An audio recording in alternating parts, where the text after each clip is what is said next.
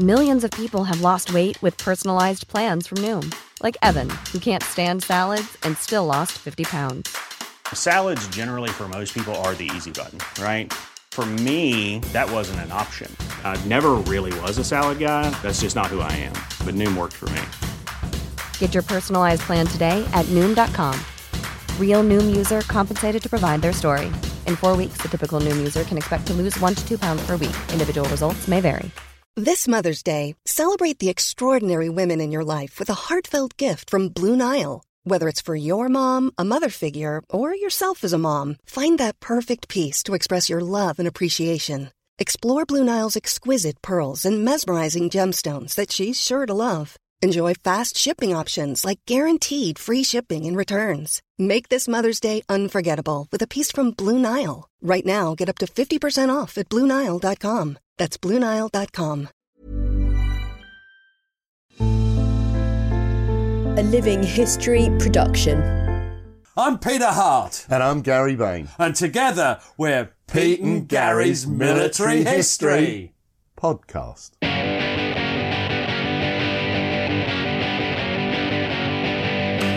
Hello and welcome to the podcast. I'm Peter Hart and I'm accompanied by my good friend, colleague, and chum. Warren. No, no, not Oh no, he's in your bedroom, isn't he? He's in my study. Uh, Oh no, yeah, study. wink, wink. uh, Gary Bain, the irrepressible, the uh, immovable. um, what are we doing today, Gary? Well, today we're continuing, and uh, uh, I suppose this is because your book's doing rather Badly. rather badly at the moment. We're continuing the story of the 16th DLI, and this is a rather controversial one today, Pete, because it's about something that's uh, entitled the Salerno Mutiny. Oh. So, spoiler there straight away. Yeah, uh, yeah, it's a mutiny. Uh, Is, is it? Well, I think it's more to do with uh, being a lefty, and you're a liberal. You know, it's. Uh, I think it, origins lie in the insensitivity and duplicity of elements in British High Command. That's easy for you to say. Yeah. So what was it? Well, while at rest, the 16th DLI become embroiled indirectly and, as we've sort of alluded to, into what is sometimes portrayed as a rather shameful episode in British military history. Yeah. some 1,500 previously wounded soldiers of the 50th and 51st Divs had been put on uh, transports from their camp in Tripoli, and they thought they were going to join their parent units, lovely mummy and daddy units in Sicily, and uh, and they, they thought they were going back to Britain to prepare for uh, the invasion of Normandy, D-Day. Uh, and uh, that's what we'll be talking about this mutiny. And we also have to introduce someone, don't we? And that's Ronald Elliott. Now, I interviewed Ronald Elliott, uh, and uh, I interviewed him in 1988. You weren't born there, Gary, I don't think. And he was just 65 years old. Now, how old am I now, Gary? Well, you're 68, I think, Pete. Yeah. So, uh, although I believe your heart is much older. Yeah, I just had my checkup. 75 year old heart, 20% chance of dying in the next 10 years. So you interviewed him. What what what sort of length of time did you spend About with him? seven hours, 14 reels, we used to call it, although that was when it was worry reels, and it was di- already digital by then. He made a big impression on me. He was a lovely, kind, gentle chap. Uh, not a natural soldier, but what is a natural soldier, Gary? You've, you've served in the military. It's, there's not one type, it's every sort. You get Eustace articles. And there's nothing natural about me. there isn't. You get drunks, you get stern chaps who know really good at everything, and they get people like you. Yeah. Um, his, uh, was, his interview was a, a delight, and and he, he thought about uh, what had happened to him, so he, he could talk intelligently and think about what was going on. And I used to see him. You know, I used to do talks at the Durham Light Infantry Museum when it was there. it's gone now, uh, and I used to see him for years afterwards. I believe he is now, sadly, uh, no longer. Uh, if he isn't, aye, right. that would be a bit of a drop to playing out, right? Now he's at the at the heart of, of this uh, this mutiny, isn't What, this he? lovely, quiet, gentle.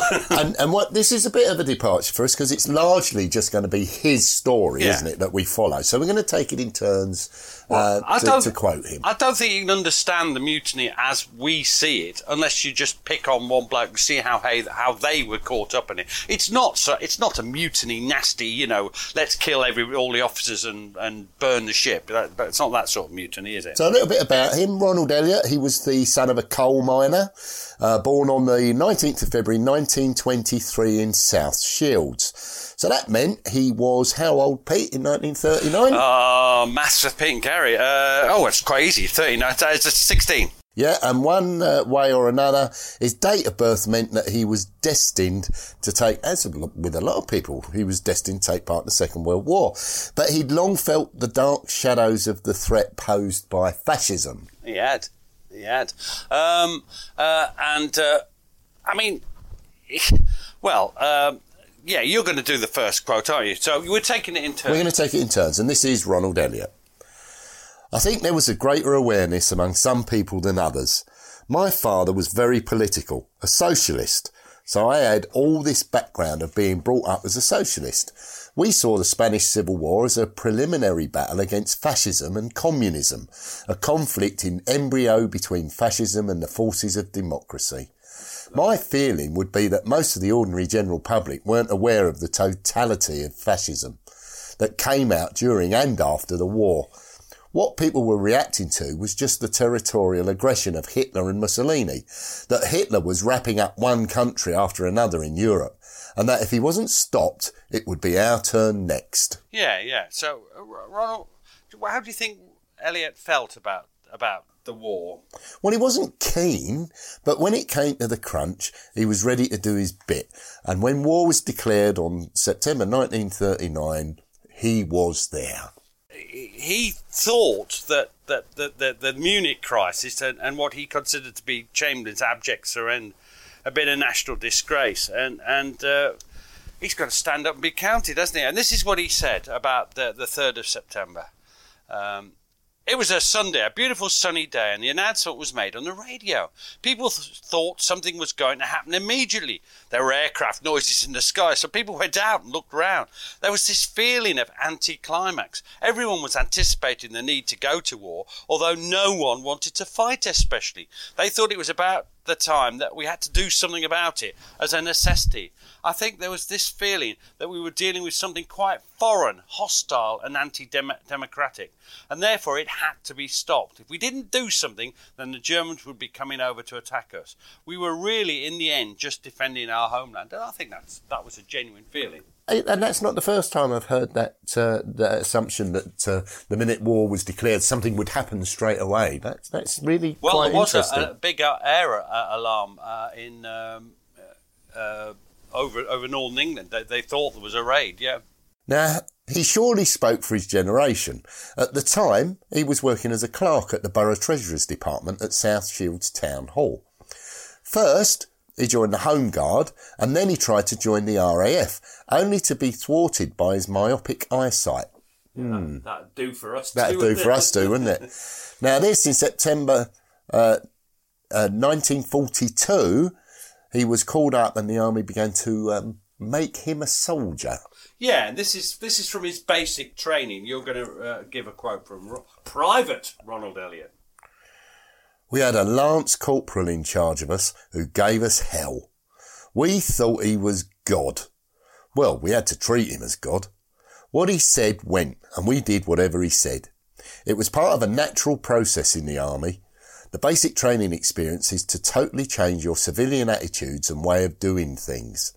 They had to break any independent spirit that you had. You were trained to obey, absolutely, any orders that you were given without question. That was their main preoccupation.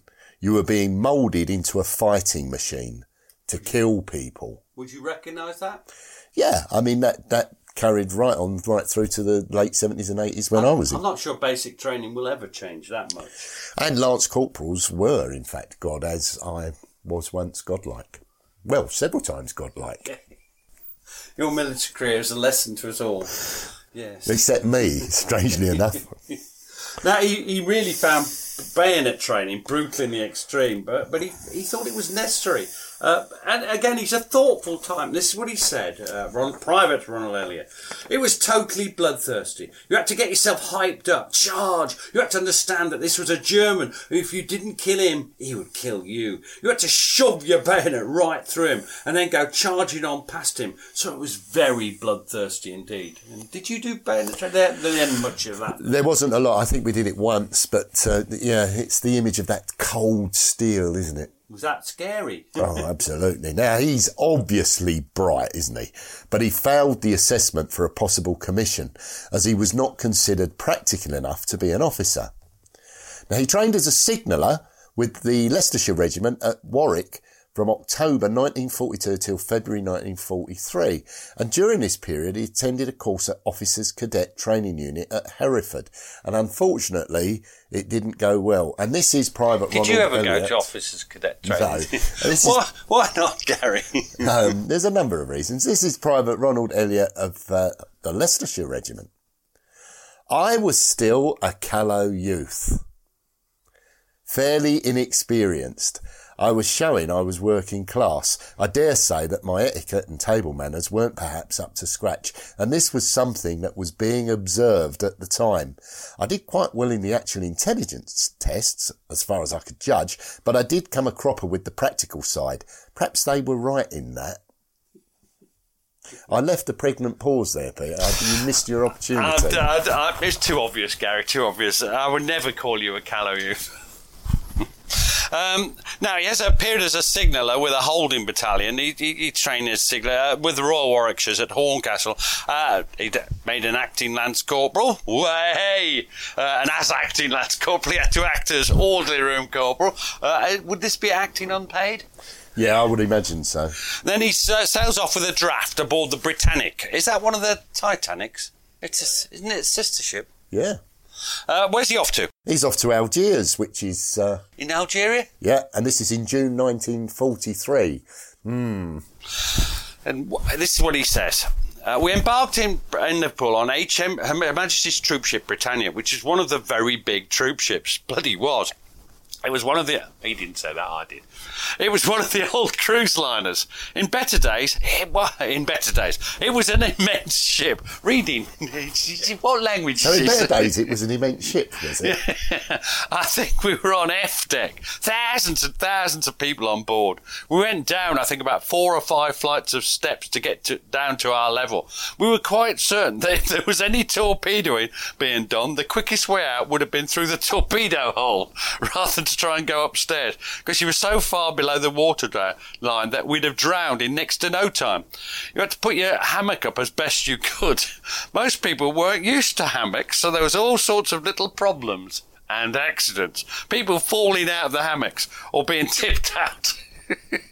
There was- another little bit of fun and games that people had from time to time. Uh, that one, sorry, that was people tipping you out of the hammock. Great stuff. Uh, once you grew used to them, they were very comfortable. They have a beautiful movement when the ship moved. I think they'd gone out when you. I don't think you went by ship. Didn't go by ship to Germany, did you? No, we flew to Germany, but um, I have slept in a hammock. They, he's right. They do have a beautiful movement, except if you try and move, in which case you fall out. now, from Algiers, the draft went on a US freight ship to Philippeville and a transit camp. And uh, Private Ronald Elliott goes on to say, once we got into North Africa, we had to scrub all our equipment white.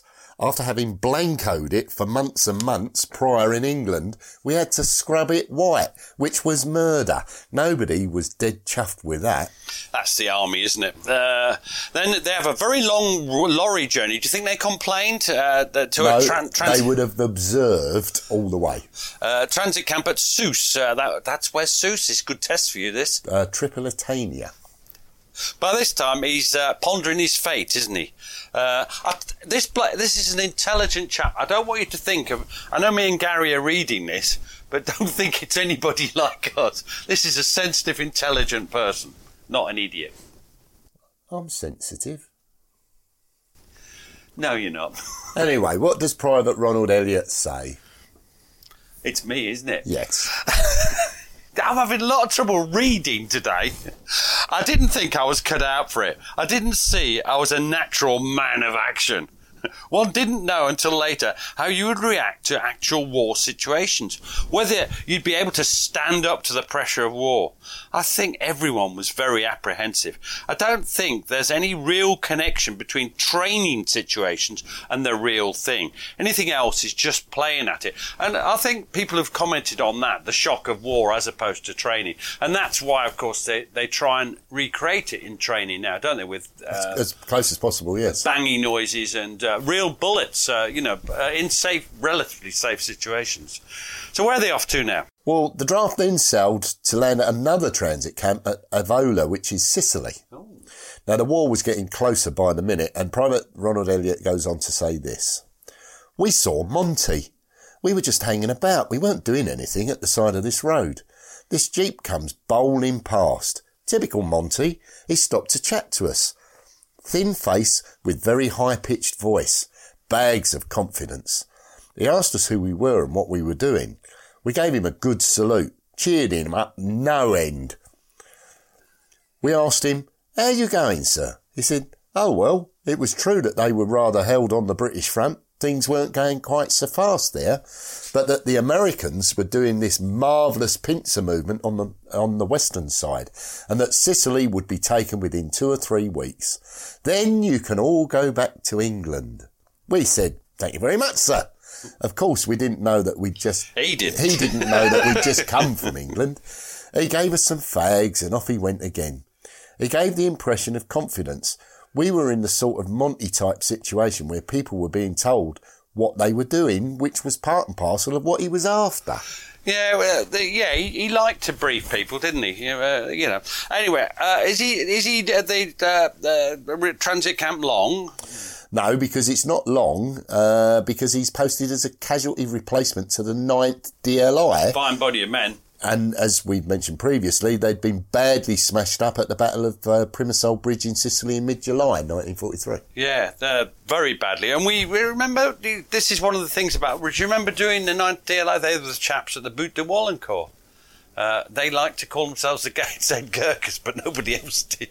I think you remember you chuckling about that. Who called them the Gateshead Gurkhas? No. Yeah, well, I like to call myself the Tottenham Titan. I think of you as, a, and I want you to look it up. I think you would have done well in the sixth Durham Light Infantry. Okay, I'll look that up. I'll tell you what it is: black buttoned bastards. Okay, thank you very much. so now, Private oh. Ronald Elliott of the 9th DLI says this. It was the 50th Division, and they and they had this very good reputation in the desert in North Africa. They, they had a, a lot of glamour attached to them, so I was quite happy. The unfortunate part about it was that I couldn't go into the signal section. I just went into a platoon as a platoon signaller, which didn't amount to very much because they hardly used them at all. So that was disappointing, as I was basically just an ordinary infantryman. They were very experienced, very good soldiers, those that were left. Hmm. They were war scarred veterans, but they were coming to the end of their tether. They were clearly in need of some sort of rest. We newcomers with white knees were treated as though we were from another planet. There's a lot of banter goes on, but they accept you. I mean, after all, they were short of people and we were building them back up to strength again. That's a two way thing. It means that you have to go back into action again. There had been a lot of action around there, and there were a lot of dead bodies, some of them in the river. That brought home to the new reinforcements we were going, getting nearer and nearer to the actual war, to the front itself. Wow. Now, as they advanced beyond Catania, Elliott was wounded by German mortar fire, and he goes on to say this. It was late afternoon at a place called Acirad- Ac- Acireale on the coast. I was with the platoon and we were just pushing forward. We hadn't seen anybody for days and days. Whenever you're probing to see where the enemy is, someone has got to be at point. We went into this vineyard. What we didn't know was that the Germans had decided to make a stand there and they had the vineyard staked out. As soon as we went in, they mortared it. One person was killed and two or three were wounded, including myself. I was conscious of this numbing pain in my leg and blood spurted out. I didn't know how bad it was. But as everybody else that was wounded was coming out, I thought, well, I better come out as well. I retired as a walking wounded. And at this point, we'll take a short break.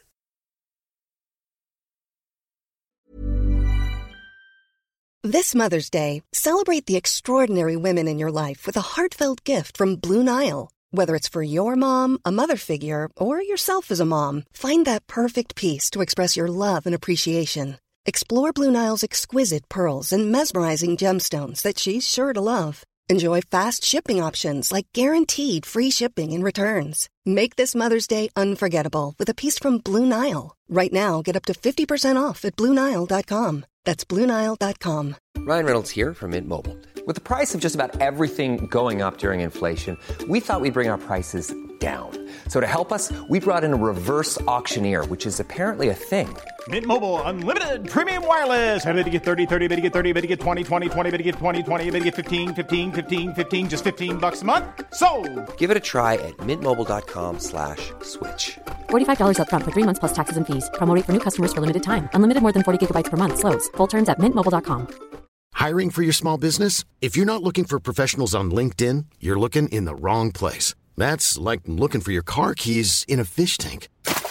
LinkedIn helps you hire professionals you can't find anywhere else, even those who aren't actively searching for a new job but might be open to the perfect role. In a given month, over 70% of LinkedIn users don't even visit other leading job sites. So start looking in the right place. With LinkedIn, you can hire professionals like a professional. Post your free job on linkedin.com slash people today. Burrow is a furniture company known for timeless design and thoughtful construction and free shipping, and that extends to their outdoor collection. Their outdoor furniture is built to withstand the elements, featuring rust-proof stainless steel hardware, weather-ready teak, and quick-dry foam cushions. For Memorial Day, get 15% off your Burrow purchase at burrow.com slash ACAST and up to 25% off outdoor. That's up to 25% off outdoor furniture at burrow.com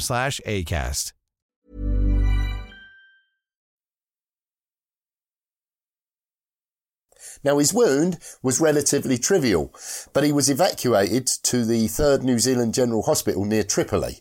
After treatment, he was sent to a transit camp on the beach at Tripoli, and this is Private Ronald Elliott. On September 15th, we were all dragged out early morning. We all had our full kit with us. We were paraded at night, I think about 2,000 men. We were taken down to the harbour and embarked on three cruisers, utilising transporting this detachment from North Africa to Salerno. We were on the Ch- Charybdis. There are also the Scylla and the Aurora. I see why you gave me that one. The cruisers were all jam packed. There weren't any proper facilities for troops, so we just slept where, where we could. So he's got better. It, it, it, he's just been in a transit camp, but it's a minor wound. But now that, so hang on, that they were supposed to be going home. What's going on? Anyway.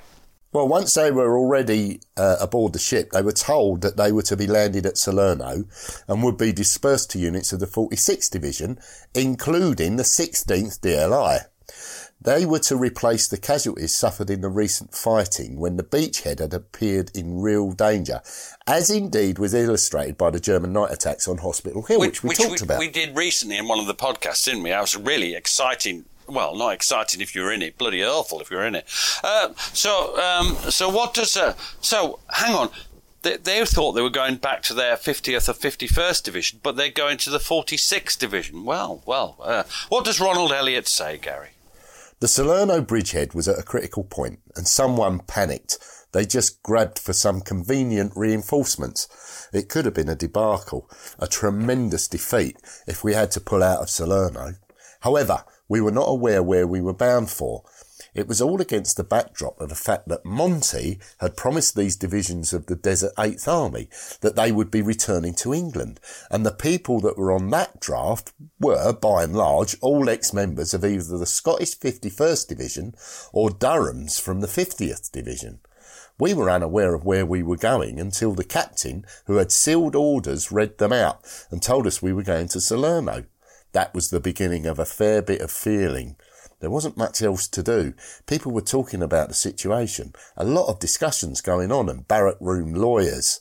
The Scottish lads were very unhappy about going into Salerno. All they knew was that they had been promised by Monty that they would go home. And had it not been for being wounded in Sicily, that they would be with their battalion to go home. The people in the Salerno bridgehead were not jock battalions and therefore they didn't see themselves as being involved. This was just talk. At that point in time, the Durhams were just listening to them and talking amongst ourselves, saying it was a dirty trick. Instead of going home, they were going into a whole new ball game, a new area of war with no finite end to it. I don't think I was terribly keen to be going back into action. I suppose that was my main preoccupation, really. Part of it was they still had some sort of respect and affection for Monty, but it wasn't with Monty, it was with an American general. There were any number of different strands of reasons people used either deliberately or unconsciously to argue why they shouldn't be going into Salerno. Now, what makes this worse is by the time they get to Salerno, that danger of those German counterattacks had rather, uh, well, they'd been held, hadn't they? Uh, and the Germans had started to pull back. Uh, do you think that helped? Well, it's not going to help the overall mood, is it? Now, on landing, the draft was left to mill about in a field transport uh, transit area, and this is what Private Ronald Elliott sees. Never leave soldiers with nothing to do. No, don't. Well, here we go. We were in this field with nothing else to do. Here you go. Uh, but just talk amongst ourselves about the situation. The jocks said that they weren't going to go and fight. They would definitely refuse to go. They had this sort of tribal feeling about it in terms of their argument that they were Scottish soldiers, so they should be in a Scottish division.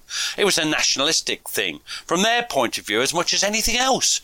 For the Durhams, it was more like trade union solidarity than anything else. Oh, we'll all stick together, lads, and they can't do anything to us. I was in two minds. I thought perhaps I ought to help them, but on the other hand, I'd really only been in the 9th DLI about three weeks.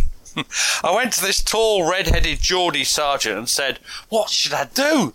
He said, Why, aye, lad, you should support the jocks, and the Durhams have been treated badly. If we all stick together, we'll be all right. You stick with me. Oh, fair enough. How's this going to end? Yes, I'm thinking about that. Now, for a while, nothing seemed to have changed as they remained in the transit camp, but the military wheels were moving behind the scenes. It's a bit of a cliche, Gary. I wish you wouldn't write these cliches. And uh, this is once more Ronald Elliott. They provided us with compo rations, and there was this large area of tomatoes growing quite close by. So we had tomatoes with everything. We stripped this fellow's field of tomatoes. We lived quite well. We cleaned our weapons and talked about the situation. It was quite a pleasant two days. It really didn't crystallise until they brought up all our kit. Until we had everything, which included kit bags and so forth, uh, they're kept in the ship's hold. When you get your kit bags and your big pack, that means you're complete. Then you can move. The kit came up one morning. After that point in time, we really didn't have any excuse for not going anywhere. Before that, we couldn't have gone anywhere because we weren't fully accoutred, as it were. But once we got our kit up, we were in a mutiny situation. Oh dear, oh dear. Uh, now, the first, uh, how do the how do the authorities deal with it? Well, this isn't unusual. The first step was a sympathetic pep talk, mm. but there was a touch of menacing still behind it. Oh, menacing still. And you're going to tell us uh, what Private, uh, Private Ronald Elliott says. Then we were all paraded, and this chap, I think he was a major, he said in effect that there'd been mistakes made, they were sorry that it had happened the way that it did, and that every effort would be made to try and get people back into their proper formations. Uh, but for the moment, we really didn't have any option but to obey orders and report for duty. We would be posted to appropriate battalions within the 5th Army. That's the American commanded army that, that 46th Divs are in. Then the Riot Act was read out. Ooh. Having that read out to you, you appreciate the enormity of what you're into. You were disobeying lawful orders and could be shot or whatever. It brings a chill to anybody's mind. Oh, blimey. And that is actually read out, isn't it? It's read from a card, the right? Yeah, yeah, it's it actually is. read out. Now, it was at this point that common sense came to Elliott's rescue. Uh, he had no real case to refuse a posting as he'd only been in action a few days and he'd been very lightly wounded. And this is what he said. The order was then given that all of those who wished now to obey the lawful orders were to centralise with all of their kit in the centre of this field. I thought to myself, I'm a bloody fool. What have I got that I can say is any sort of an excuse for what I'm doing? I wandered off in, I wandered off in the centre with my kit, and lo and behold, there was my friend, the red-headed sergeant, organising the collection together of the kit. I said, I thought you said if we all stayed together we'd be all right. He says, Oh lad, you have to obey orders at the end of the bloody day. You can't beat the army. Quite a number of people, a good half, collected themselves together and were marched off and ended up with the 16th DLI. Now, that's not all of them though, because some of the men still refuse to budge. And here we're going to get some other people coming, because that's Elliott gone. I mean, Elliott leaves them there. Uh, and, and during during this period, the, the colonel of the 16th DLI, we've met him many times before, Colonel Johnny Preston, he drives down to the transit camp to see what he could do. Because why do you think that? Why do you think that? Well, nobody wants to prosecute them in. Uh, persu- persuasion was the order of the day.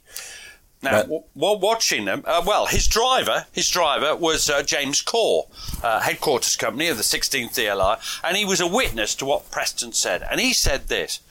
Johnny Preston was making a speech to them about how we needed them, how the 16th Durhams were desperate for them. They were Durhams. They were in a battalion of Durhams. He didn't know what they were worried about because they would just have been going to train for another landing, and we'd made a landing for them. That, this was his speech, his sort of style. He finished up and he says, I give you my firm promise as an officer, and Johnny Preston always keeps his word, that as soon as the situation here resolves, you will go back to your own battalions. You've got my firm word on that. Well, all but a few then decided to come to us. Just a handful stayed. Right. Now, a few more gave it up at that point, but some remained, as you say, adamant, and eventually the gloves came off. Oh, blimey. We're back to uh, Ronald Elliott. I forgot about this. He explains what happened in his absence, yeah. Ultimately, they were left with a hardcore who did apparently finish up court martialed. But those that were left had certainly had opportunity for reconsideration. There were one or two who had gone the whole hog and finished up in prison and had quite a rough time. The army establishment behaved remarkably well under the circumstances because, rightly or wrongly, they were fearful of some military problem. They took the advantage of having whatever troops were supposedly available and intended to use them. And it was a natural, a proper military decision. Anyone who didn't obey orders was in fact in a mutinous state. No army would have accepted that situation. A month or so later, there was a signal came along from headquarters to the effect that anyone who had transferred from the 50th Division or 51st Division could apply to return to their own formations if they wanted to. In the event, I don't think many people did. Some were like me and thought that though it would be very nice to go back, one was going back to the second front, which was going to be no pushover. That was likely to be a very dangerous and deadly battle on the whole, we felt that we were probably rather better off in Italy than on the second front. So we stayed where we were. Is it all about you then, uh, Ronald? Ronald Gary. yeah, yeah. Now, uh, what happens to Ronald Elliott when he gets to 16th? Uh, well, he's posted to the signals section, HQ company, but he's then attached to D company. Yeah, we'll and we'll be hearing lots from him in the coming months as we grind through this book. Now, I've used the word grind there. now, yes, some people often think of you and Grinder in the same sentence. Gary. Now, in the uh, end, some 19, uh, 192, 192 recalcitrants you were trying to trick me up there, weren't you? Were shipped off to Algeria, where they were all charged with mutiny, a number unprecedented in British military history. Yeah, this is a serious affair. I mean, Elliott's got out of it, but 192 are charged with mutiny. Uh, and how many are found innocent? Uh, well, they're all found guilty, and three sergeants were sentenced to death, but that was subsequently commuted to forced labour and then suspended. Now, how uh, how do you think the Durhams reacted? Uh, sympathetically? Well, I'm, I'm not sure they did, but we're going to finish with a view of Private Tom Lister of the uh, motor transport section of the HQ company. I don't think many of us had much sympathy for them because we accepted that they'd had a pretty hard time. A lot of them had been wounded and they were cheesed off. But you're in the army and you do what you're told or suffer the consequences. That's the point. It seemed rather stupid. And that's uh, the, the natural tolerance and sympathy that you'd expect to find in the army, I think. Well, it is quite daft if you think about it. It's it's an odd thing to make a stand about. Well, it certainly is for Elliott. Who, uh, I mean, I, I like the way Elliott realises I haven't got a bloody leg to stand on. No. I've been with them for a few- couple of days. I've been incredibly lightly wounded.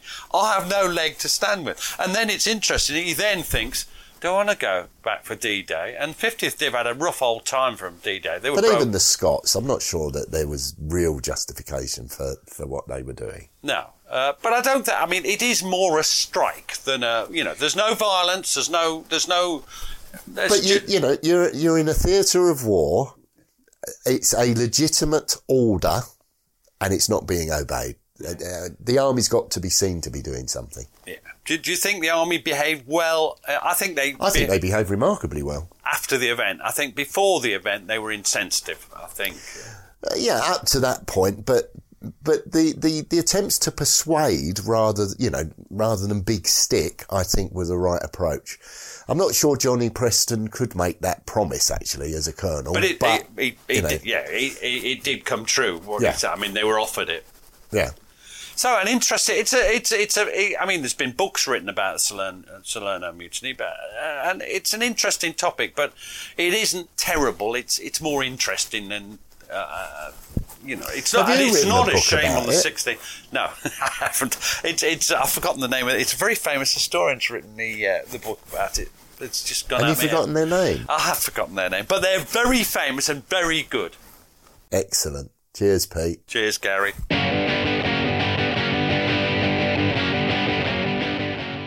Thanks for listening to the show. Blah blah blah. If you'd like to support blah, us, blah, you can now buy us a coffee. Blah, blah, Visit www.buymeacoffee.com backslash PGMH. or visit www.blah blah blah blah blah. And we'd be jolly grateful. Cheers. Thanks for listening. Follow us on Twitter and Facebook to learn more about each episode. And if you'd like to support the podcast, you have a couple of options. You can buy us a coffee at buymeacoffee forward slash PGMH or consider subscribing to the podcast for only £2 per month and get ad free listening and bonus content. You can find links for both on our Facebook and Twitter accounts. Sounds great, doesn't it?